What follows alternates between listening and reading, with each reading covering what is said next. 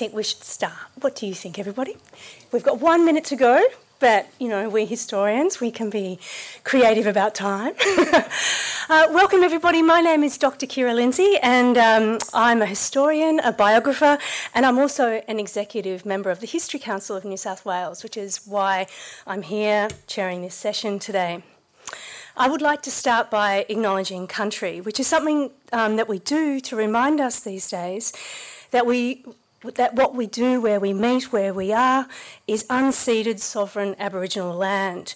This now everyday act of conscious history making is something that we at the History Council take very seriously because it provides us with us all with an opportunity to reflect upon the legacies of the past and to celebrate the fact that Aboriginal people, in this case the Gadigal people of the Eora Nation, have not only survived but continue to thrive in myriad ways. So we acknowledge their resilience and we pay our respects to elders past and present and we express our gratitude for the beautiful country and culture that they continue to share so generously with us. Well, isn't it wonderful to be here together in person at the State Library of New South Wales? A live audience. Yippee! this is a very long anticipated event for us at the History Council because it's in fact the very first in person event that we had since we all spun off into cyberspace and got zoomed into another universe. Um, but before we start today and talk about um, the history, the New South Wales History Premier Awards, I want to just say a few brief words about the History Council of New South Wales, which produces programs and services that build capacity within the history sector by showcasing the importance of history. We recently refreshed our mission statement, and here it is. Two, fostering the practice of history in all its forms. This new statement serves to remind us that our remit extends across the diversity of mediums and methods of subjects and stories that we're going to discuss today. And it also expands across the entirety of New South Wales. We now at the History Council also belong to a co- cooperative of other history councils from Victoria, from South Australia, and from Western Australia. If this is a federation of history councils that works to promote and to advocate both for the value of history and for the work of historians. So, this year at the History Council of New South Wales, we have deepened our commitment to Indigenous histories and historians by securing funding for our first ever First Nations Project Officer. Likewise, we're extending our commitment into the regions by um, we've decided that we're going to host our annual history lecture in the uh, central tablelands region of Orange, and that will take place on Friday, the 10th of September. So, for any of you who fancy a weekend jaunt, jaunt out to the bush, we hope that you'll come and join us. We think it's going to be a fabulous event, particularly because it really will coincide quite perfectly with the theme for History Week this year. Drum roll. As you probably know, History Week happens in early September this year, and this year our theme is History from the Ground Up. After a year of tumult in 2020, we want to encourage new conversations about the kind of histories we need to heal the past and usher in fresh hope.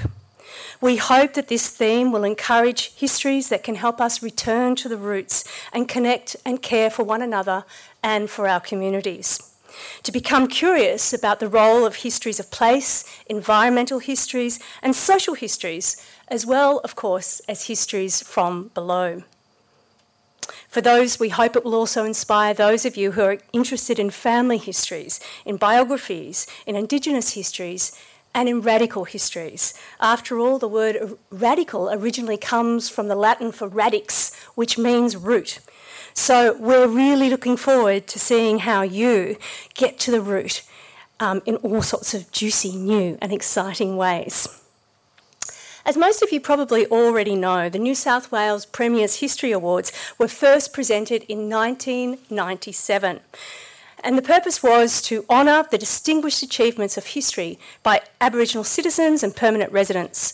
Held each year, the awards assist in establishing the values and standards in historical research and publications and encourage everyone to appreciate and to learn from history and the work of our wonderful historians.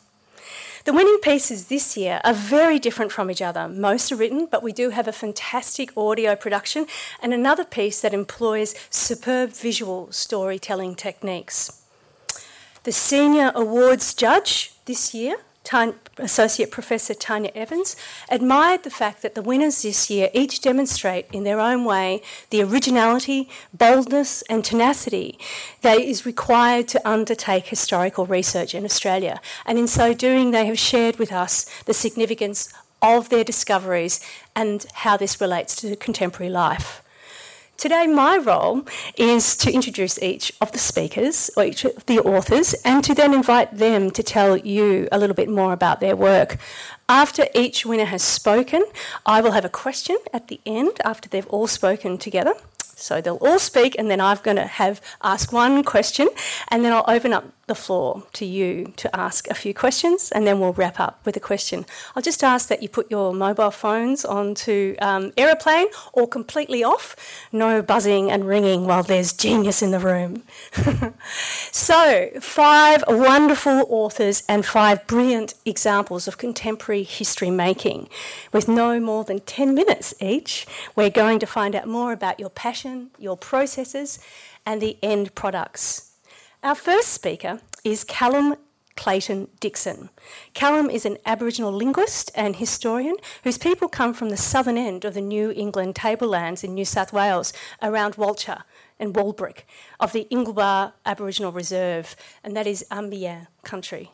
Callum won the New South Wales Regional and Community History Prize for his book entitled Surviving New England A History of Aboriginal Resistance and Resilience Through the First 40 Years of Colonial Apocalypse. The judges admired Callum's close attention to the complexities of cross cultural contact and to reading the colonial archive against the grain in ways that uncovered the story of the Anaiwan on their own terms and also remembered the story of frontier violence as one in which his people repeatedly exercised agency, acumen, and adaptability. Please welcome Callum.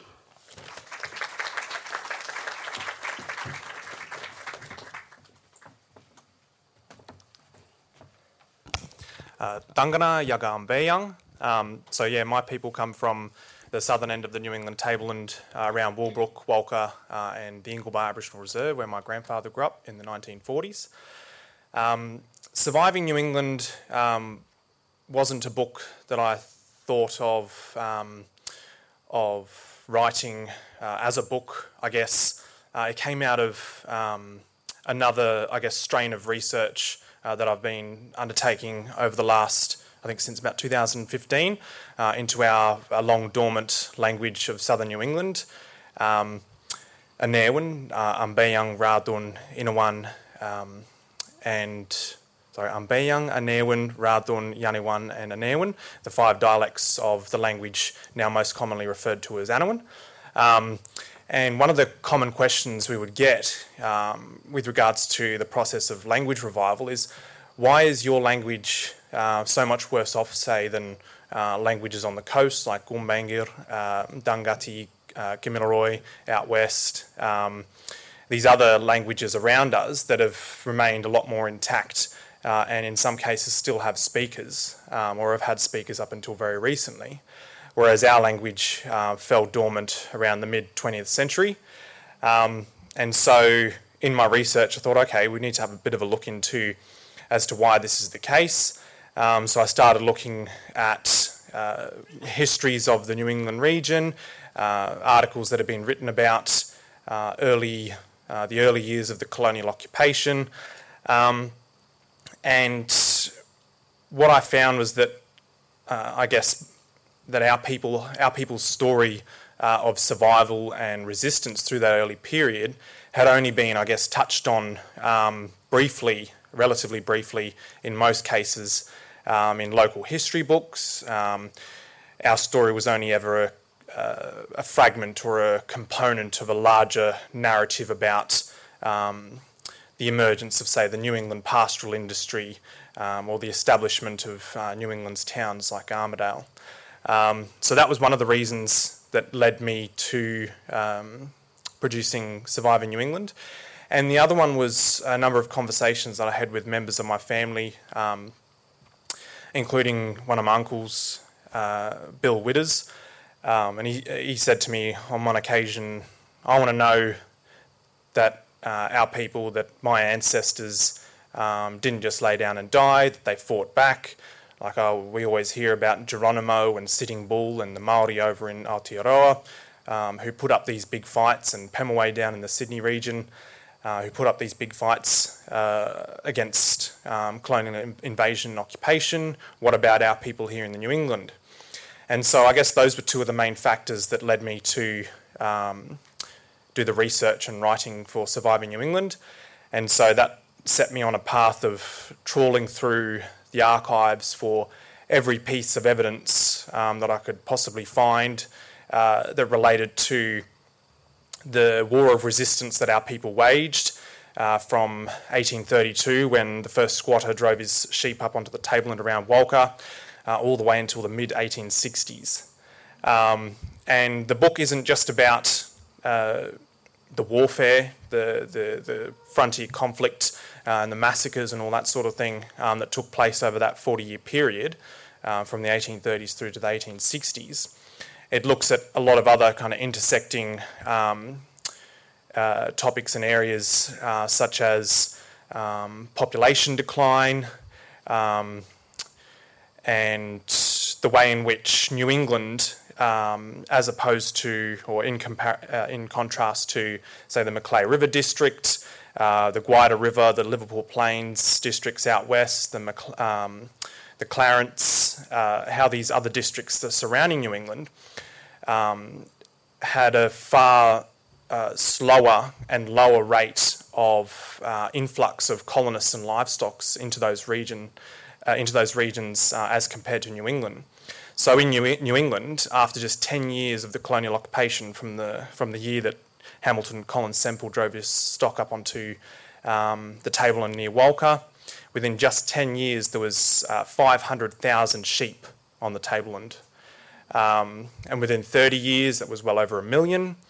Um, within just, within just, I think it was about 10 years, uh, the Aboriginal population of New England um, was rivaled by, if not exceeded, by the number of um, colonists in the region.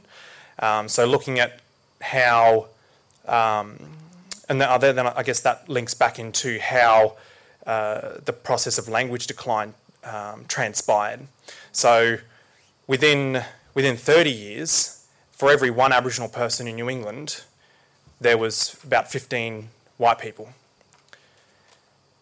well over a million sheep, a few hundred thousand cattle, uh, native food resources absolutely decimated, depleted. Uh, people either forced to become refugees in the rough gorge country, where they would be eventually driven out by the native police, um, forced to become fringe dwellers on the edges of um, developing um, settlements like Armidale and Walcha. Um, or people were forced onto stations to work for, uh, majority of the time, for rations. So the more and more contact that that Aboriginal people on the tableland had with um, white people, by virtue of the circumstances created by colonisation, the faster language was lost. Because up on the tableland, very few colonists bothered to learn the local language, um, and that was a massive contributor to the process of language decline.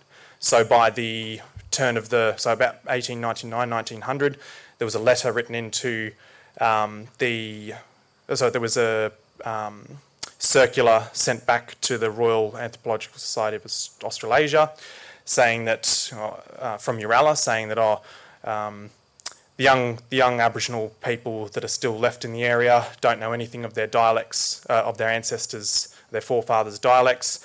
Um, so we're seeing outside uh, that's over 120 years ago that those kinds of comments were being made by colonial officials. Um, so by the by 1963, when um, a linguist came up from uh, or commissioned by the uh, Australian, was it IATSIS in Canberra. Um, Christopher Court, he did a survey of New England, interviewed and went and met with over 50 different Aboriginal people who were suggested as uh, potential informants on the Anaiwan language. Only four of them were able to give any language material at all, and between them there was only about uh, 40 words, 30 to 40 Anaiwan words mixed in with words from other languages. Um, so yeah, our, our, language has been dormant for, for say 70, 80 years, uh, and that process of um, language decline into dormancy began long before the protection era um, commenced in the 1880s and 1890s, because uh, people often think, oh, it, the languages were lost or languages went into, uh, fell asleep or were forced into dormancy um, during the protection era and the welfare board era. But in the case of our language, it happened, and potentially others, I'd guess, um, that started happening way back in the early colonial occupation.